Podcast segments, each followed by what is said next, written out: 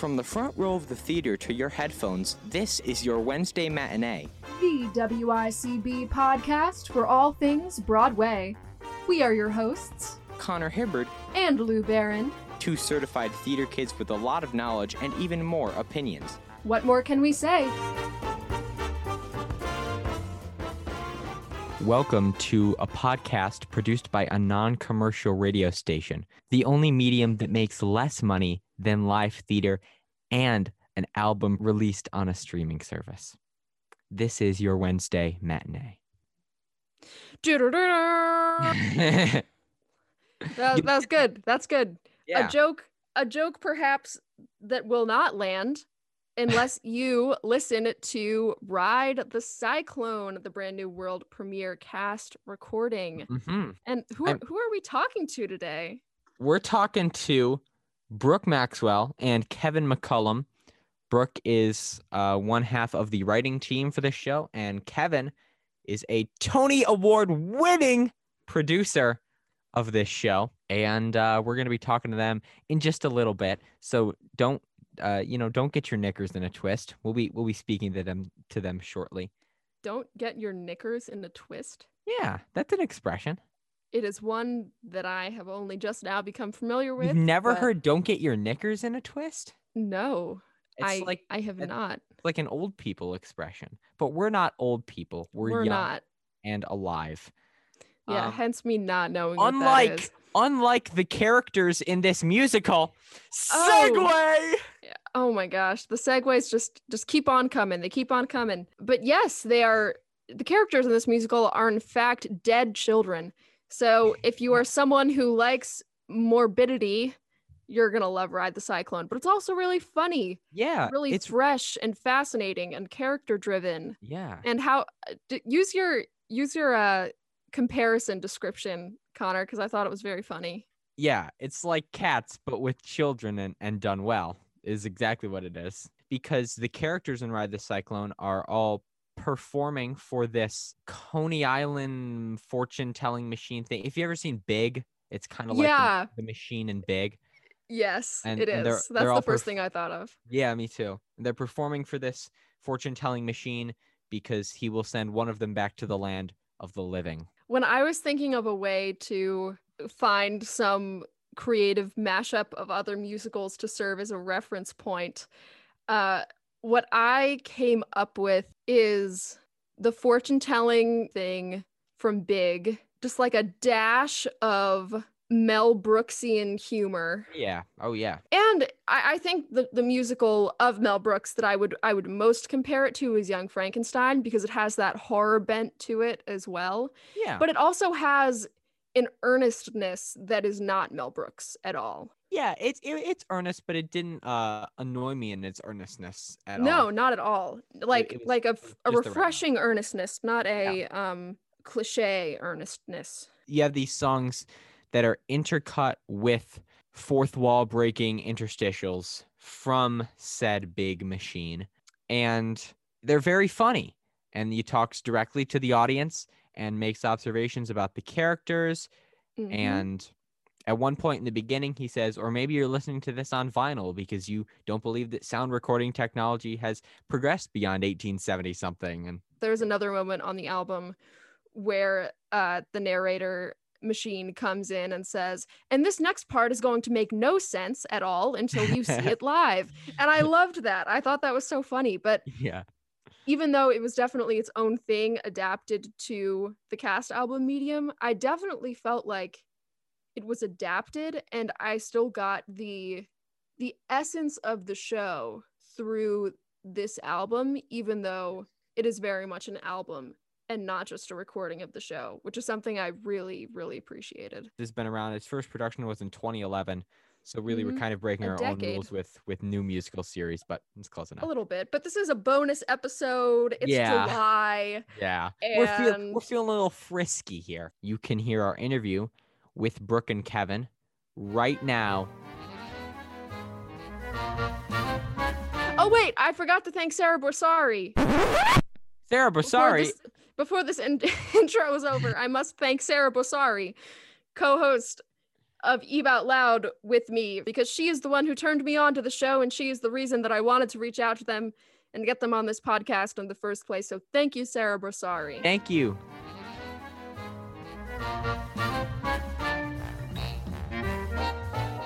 For the first time on the Matinee New Musical Series, we're joined by not one, but two incredible guests from the creative team of the musical Ride the Cyclone. Brooke Maxwell is a self described home studio nerd who works as a freelance musician, arranger, and conductor in British Columbia. Along with Jacob Richmond, he wrote the book, music, and lyrics to Ride the Cyclone, which has seen productions mounted in Toronto, Chicago, and New York City at the Lucille Lortel Theater off Broadway. And producer Kevin McCollum is a three time Tony winner for smash hit musicals Rent, Avenue Q, and In the Heights, as well as many other projects, including Six, which I have tickets to, by the way, uh, on Broadway. Uh, Ride the Cyclone reaffirms his commitment to producing fresh, new work in musicals that push the boundaries of storytelling. And Ride the Cyclone really does push those boundaries with the release of their world premiere cast recording, blending hilarious self awareness with the infectious tunes that earned them longtime fans. Brooke and Kevin, welcome to the show officially. Well, it's great to be here. Yeah, nice to talk you. to both of you.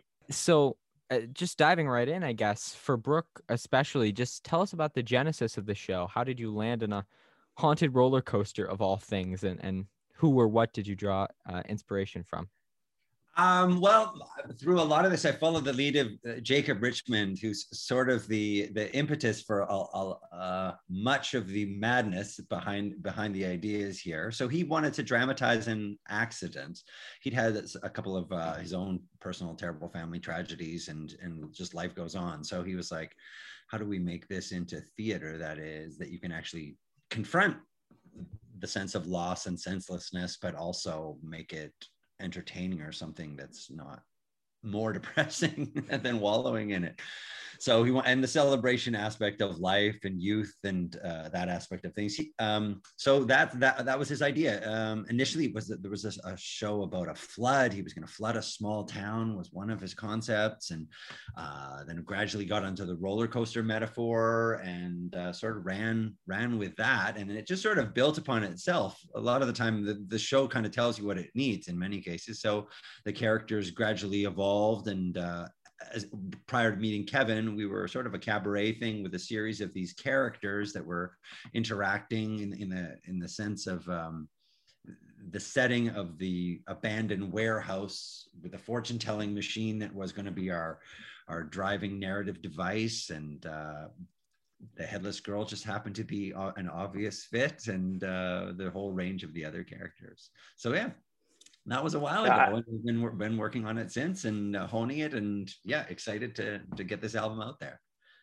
Yeah no i have to say um, you know this is a musical about a terrible accident. But you know you could argue everything we confront in life is a terrible accident. It's how you find beauty and art within your journey. And if you look at all the shows i get excited about it's new vocabularies and very quote unquote uncommercial ideas and they're uncommercial because there's never been anything like it. But then Rent, Avenue Q, In the Heights, Drowsy Chaperone happens, another Canadian musical, Drowsy Chaperone. And you surprise an audience and they realize that we go to the theater because we have a sense to make sense of our lives in real time. It's not like film or television or even recording. It actually, everybody shows up to say, yes, you're here and you matter. And without either one of us being here, this wouldn't happen. And we make something in the theater that evaporates the moment we create it. And if that's not a metaphor for, for everything about life, I don't know what is. So Jacob and Brooke captured a true arc of starting on the earth, a terrible, terrible earthly problem, which is um, you're dead. And then from that, comes a redemptive sense of I'm not dead, I lived. And it's better to have lived and lost than never lived at all. And that makes you sing because we sing to get to the heavens. And if, for those listeners who haven't seen the show, you you can you can create a lot of stories by just listening to the album uh, because there's room in this show that anything you're going through in your life, this show will speak to.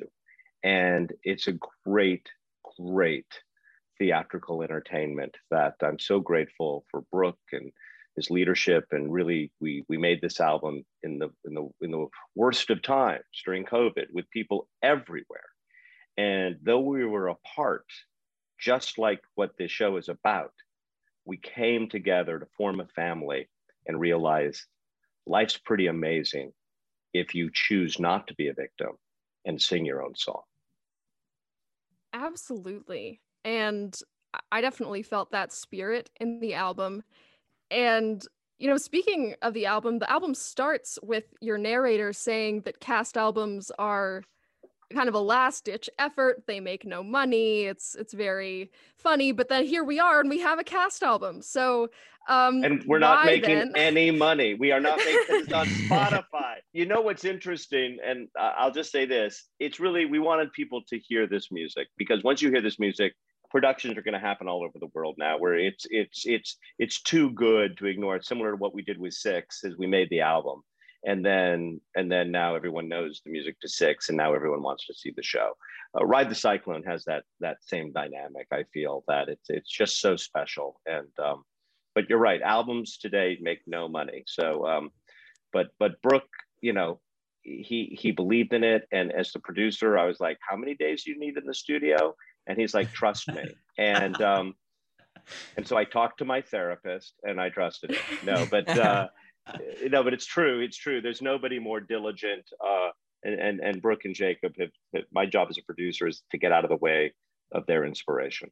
I, I guess how did you land on, or how did you approach adapting this story to the cast album format? Like Lou mentioned, there's some choices that are made to specifically translate it from a theatrical space to a listening space. To, I take us through the process of deciding on on on making those changes and and how they were executed.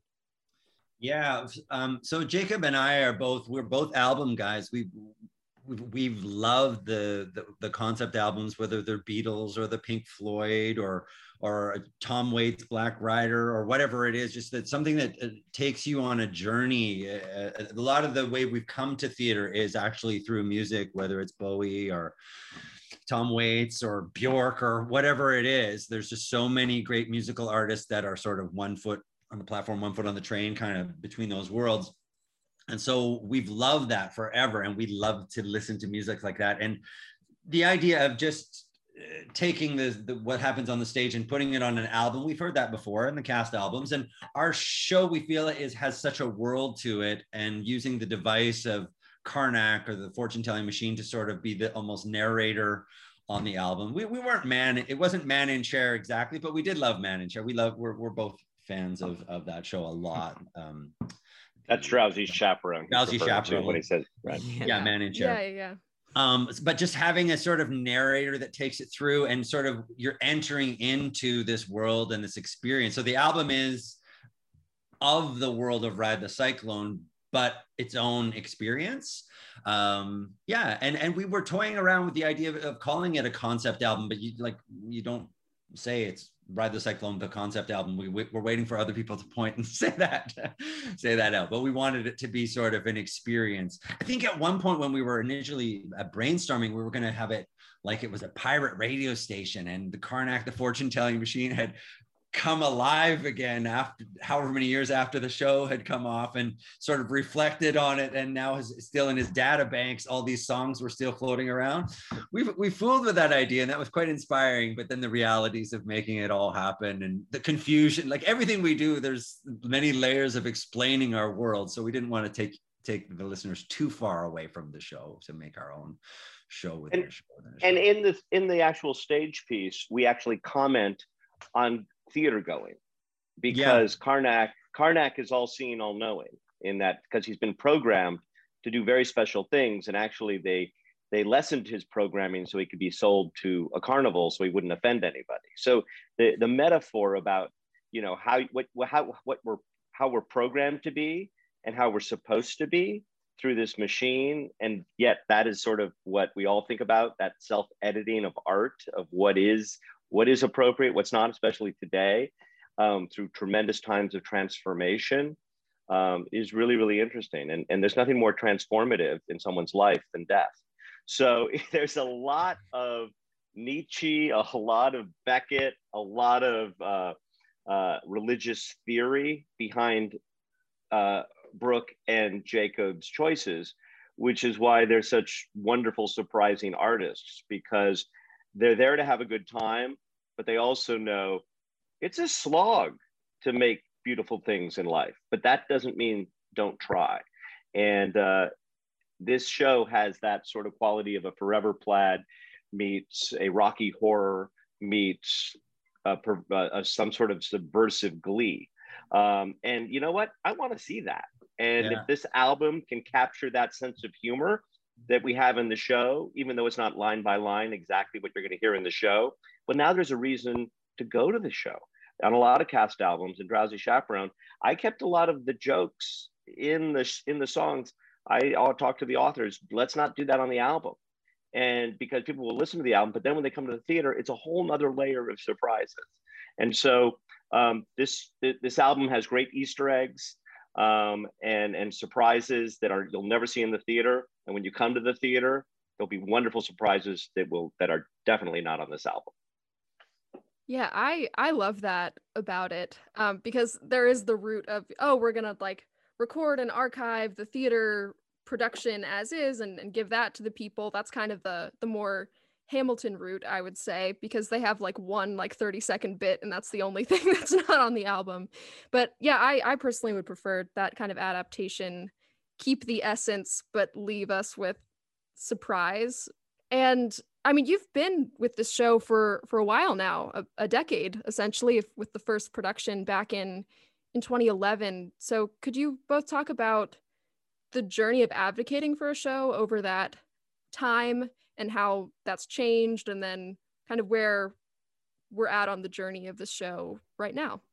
Yeah i mean we we started back i'm in victoria british columbia canada right now. Happy canada day everybody. Um, hey happy canada day. Happy canada oh, day. yeah it's an odd day unfortunately but um yes we're we're uh that was back in about 2009 i think it was and we had a local production and that went up and then it went uh, gradually over to the mainland and then uh, to toronto which is our new york.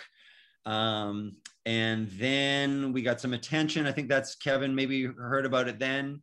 And um, we we got a chance to chat with him and he, he gave us some thoughts about some some changes to make it more um, more fit for the the direction uh, that he works in, more musical theater uh, direction. And uh, we had a chance to go to the States and work with the amazing Rachel Rockwell in Chicago. Um, and th- throughout the course of it, we we were basically, you know, it's I always think of it as like a hot air balloon. You know, like you can work on it and you can stitch in your warehouse uh, and just hope you, what you're stitching is uh, a full air balloon, but really only when all the air, you take it out on the field and you fill it with air and you get it up, can you actually see what's missing? So we were very fortunate that we had workshop opportunities. Our producers were so supportive uh, and different iterations to sort of raise the air balloon uh, to get a chance to see it and then go back and stitch in our small rooms by ourselves. And then try again to, to, to, to see if, if that was the shape we were going for. Because you know you're you are you if it's if it's something that hasn't been done before you don't know. Like the answers are never 100% clear. And we were both very um this was a new area for us, the, the realm of musical theater. So we were fortunate enough to be exposed to a lot of wise folks, whether it's Kevin McCollum, our other producer, Morris Burchard, um, when we were at uh, Chicago Shakespeare Theater doing some great workshopping. Rachel Rockwell, of course, and Rick Boynton uh, creatively in, inputted as well. So we had some fantastic support, encouraging us to sort of fill in some of the holes and get some other perspectives on it. I have to tell you, um, I, I, wasn't trying to music theater it as much as in Brooke and and and uh, uh, Jacob. I you know sometimes you're too close to it and like drowsy drowsy had some wonderful moments and yet i was looking for well what how how do we really really attached to these characters as a family, not just as individuals. And what they had done, they had been working with an organization that they uh, kind of co-created, and, and Brooke had done a lot of material called Atomic Vaudeville, which was a really wonderful, vibrant company in Victoria. And so when I saw the show, I saw these songs that were complete stories unto themselves, and they were all individuals. And yet I was saying, yet even though they start as individuals, how at the end do they come together as a family? Because ultimately, we all want to matter and we all want to feel like we belong. And there's nothing more isolating than death, right? So I was just like, how do we, how do we, how do we put that together? And Rachel Rockwell, who, who uh, Jake, uh, who Brooke uh, referred to, was our director, brilliant, brilliant director, um, who unfortunately, while we were making this story about dying too early, uh, was diagnosed with cancer and passed a couple years ago. And so that really knocked the wind out of our sails because, you know, we are actually, it became part of our story losing someone we loved that we were making the story with, uh, which in, which is just so unfair. In fact, one of the songs that is in the album that is not currently in the show is um, a, a, a, song called "Be Safe," and um, that's the right title. Am I right? Yeah, be safe, be good. Yeah. Be, be safe. safe. be good, because it's basically a song, and Brooke sings it beautifully on the album, and it's called Rachel's, you know, for Rachel, because you know someone who does something right and is, has so much to give to the world and taken away too early is just you know that's that's the grief is is unbearable and yet how do you cure that you cure that by living remembering her and making art in her memory and so that's what what brooke did and, and i have to tell you you know brooke and i talk about this a lot. He goes you know i'm not a music theater guy. He makes and jacob make these great songs that are full stories. And sometimes it's like let's save something and can and use some of that to connect them so that it's it, it, they not only are individuals but they're also a family. And i think that's mm-hmm. what we've successfully done over the years. And i think this album um, is the kind of album you want to sit down you want to have a beverage of your choice have a couple friends over and just listen to it with really good speakers or earphones because it's uh it's a uh, it's the kind of album you can also listen to again and again and even though if you play it backwards you do not hear brooke is dead um, it has all those wonderful, wonderful uh, surprises in the album that you'll hear each time you listen to it, something different. Yeah, I, I agree. This has a lot of re-listening um, ability. I listened to this in the cold, dead isolation of my bedroom at 11:30 p.m. So I'm excited to listen to it with other people. um, and I guess we'll segue now to our signature bit uh, with every uh, interview we do, we play a little Broadway Would You Rather with our guest. Oh, um, oh, great. So we've got some questions here for you. So for both of you, would you rather die on the cyclone with Kevin? You may be familiar with these characters, um, Maureen from Rent or Mrs. Doubtfire from you guessed it, Mrs. Doubtfire. Uh, you asking me first? I, I listen. I think they're both amazing characters. I've had uh, the pleasure to work with. Um, I, I, kind of feel uh, Mrs. Doubtfire because I think she'd let me know it's going to be okay. Everything's going to be all right. Uh, while I'm in my final hours, where Maureen might be like, you know, screaming in my ear. So I think uh, I think I'm gonna I go with Mrs. Doubtfire on that one. Uh, I've always, these are the kind of things I'm terrified of because actually I don't know who those people are. Well, you know who Maureen is. Maureen is in Rent. You've musical directed Maureen, right? Have you done? Have you ever musical directed Rent? No, Rent? I saw Rent. Kevin went just just before I met you. I think because I knew we were going to meet and there was a production on it, and I saw mm-hmm. it. And that was a long time ago, and I. Okay, she sings "Take Take Me or Leave Me." She's Mark's ex girlfriend who uh, is gay and is with Joanne. Okay, so you know this what? I have bulk, feeling... This is the bulk of my life, Lou and Connor. Yeah. This is uh, I, I, catching I me think, up to speed on musical I, history. I think Brooke would rather not play this game. Is I think. no, this is fun. This is fun. It's, it keeps it real. This is who I am. What's give us the next question? He he's gonna choose Maureen because he'd have a good time with her because because she's an artist. So she, should on, she should be on with with with Perfect. Maureen. I'll answer for him in true producer fashion. yeah, for some for some balance here. there you go. This is this right. is what Brooke would do. Let me tell you, I'm the producer. This is all, All real, right, all folks. right, all This right. real and live. yeah, yeah, yeah. All right, what's the next one? The next one. Would you rather produce for Kevin or see uh, for Brooke the movie musical version of Avenue Q or Something Rotten? I'm working on both, so I can't really choose one over. The, I would rather have a new question. I'll- We got it. I, I think. Oh, wow. Yeah. Yeah. Go ahead. What would you rather see? I, I, I enjoyed both of those shows. They actually really Mhm. brought brought me in. I was sort of surprised with something rotten because I could not, I couldn't believe the level of the spectacle uh in the in the both in the songwriting and the cleverness i and it i don't know why that isn't super huge it sh- that should be Well, maybe it is super huge but we haven't there. done it in victoria let's just say that he hasn't made it to my island yet. Well, we actually haven't released the rights yet because, again, sort of like, uh, you know, I'm surprised. I can understand why you were surprised at the lack of spectacle, uh, since we were always trying to make make Ride the Cyclone a little more affordable. So I apologize to you, Brooke. oh no but you could like have the- asked for more. it was the the band blew me away. I was, everything Yeah. about that show it just blew my head off, and I had zero expectations going in. Um, yes, so I, I don't know, and I loved So- Avenue Q too. Next question. agree. So far, we're we're zero for zero. Go ahead. Zero- Go ahead. it's for the fun of the game. Yeah, that's right. Right. It's like the Cyclone. You just got. It's a ride. It's not a Yeah. game.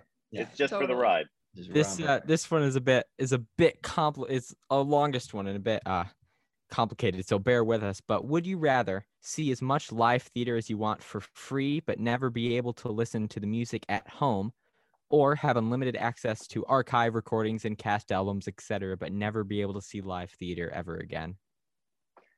Oh, I have to go with number one. I, I can keep it in my head. The memory of seeing something is so powerful for me. I don't need to listen to it. In fact, I don't listen to a lot of things after I see them. I see them and just like I like to hold that memory because there's nothing more sacred than than live theater, in my in my opinion. I that's a it's a good one. I really enjoy live theater, but uh, m- missing it lately, and obviously having just produced an album, uh, and I've been working lately with my iPod, iPod on shuffle with my own personal collection, and just hearing all these songs and memories come back to me. Um, there's something very special in that just just hearing a tune again that i had heard maybe four or five years ago that finally comes up on my shuffle and it it brings with it all those memories so that i have a really strong relationship with recorded music as well so i can't choose either one of those but i'll just say the other just keep keep in balance with kevin Got Keep you. balanced. We Yeah. love balance. All right. And as a, a final question before we come up to the end, uh, what do you both see as the ideal future of this story? Like in your in your wildest dreams, where does Ride the Cyclone end up? I, I- I'll jump in. I, I think this is going to be one of the most produced shows uh, in the world very shortly now that people know. We didn't do it in a lot of places because we were, most time, theater sometimes gets birthed too soon. And, you know, a lot of shows take seven, eight years. This one took a little longer, uh, partially because we lost our director in the middle of our journey and also um, they had already done a wonderfully successful version of Ride the Cyclone. It's not the show it is today. Um, so I, I believe it'll live in the world of the uh, Rocky Horrors, the Forever Plaids, and Forever Plaid for a period of time was the most produced musical. It's a, if you're interested in live musicals, it has a cast of seven and a band of four. And Brooke has made some great enhancement backtracks to play with the live band. And if you don't have a band, we we have ways in which you can do the show. So we've really worked hard to make sure this show is accessible for professional theaters, young theaters, and theaters of all kinds. And uh, so I think it's I think I think we're going to look back on this podcast and say, remember when no one heard about this show, and now look where it is. And and that's that's my hope for it. I think this is a show that uh, older people, younger people, anyone who understands that life is something kind of out of our control And so all we can do is love each other and take care of each other and find our families. There is so much depth to this, what seems to be light entertainment. This is very mm-hmm. subversive and very smart. And it comes out of the brilliant brains of Brooke and Jacob. Well, when we find a production near us, we will be the first ones in the theater. Absolutely. I cannot wait to see the show in a theater with a bunch of people all packed in together. Absolutely cannot wait. So Yeah. thank you both so much. Yeah, thank for you being so much the for coming show. on. Oh, thanks for having us. Thanks for your interest and and and thank you for making sure theater matters uh, by doing this podcast.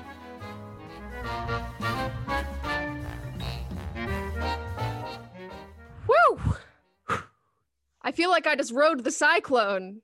Ah, Adrenaline yeah, is pumping. good point. But we came out alive from riding the cyclone. Um, Luckily. to Brooke and Kevin, thanks a million for coming on this show.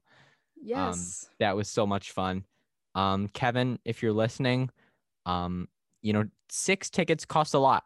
So if you'd like to uh, refund me and get me comp tickets, wow. let me know. Yeah. I would absolutely love to see a like or hear the pirate radio version Oh yeah, me of too. Ride the Cyclone. We are radio people. We are not just Yeah. podcast people. We are traditional radio station running people as well.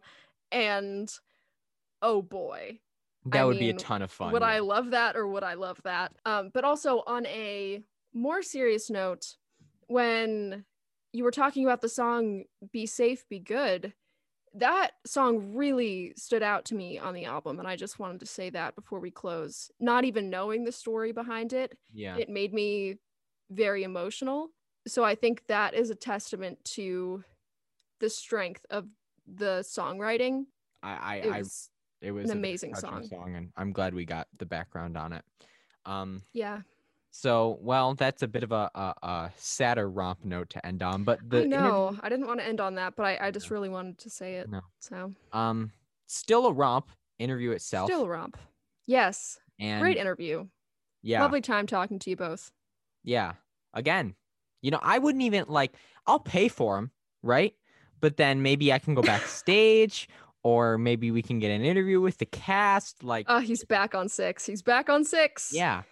Hey Lou, I have some uh, jaw-breaking news for you. Like the song Jawbreaker on the album of Ride the Cyclone. Nope. Independently, I came up with the word jaw-breaking. Uh, Well, I love that adjective. So Unfortunately, this episode of the Matinee musical series has closed after just one performance. But luckily, we'll be back next week with another one night only, can't miss theatrical event. And if you just can't wait that long for your Broadway radio fix, I know I can't. tune in to the best of Broadway each and every Sunday morning from 10 to noon on 92 WICB. Listen on 91.7 FM in Ithaca, New York, or stream from anywhere on WICB.org. And to hear the music we discussed in today's show, check out 92 WICB on Spotify for our custom made playlist for the series. We'd also like to thank Epidemic Sound for our intro and outro music. If there's anything you would like us to put on the podcast stage, send us an email at matinee at wicb.org. And for more content, be sure to follow us at WICB Podcasts on Instagram. We'd love to hear from you.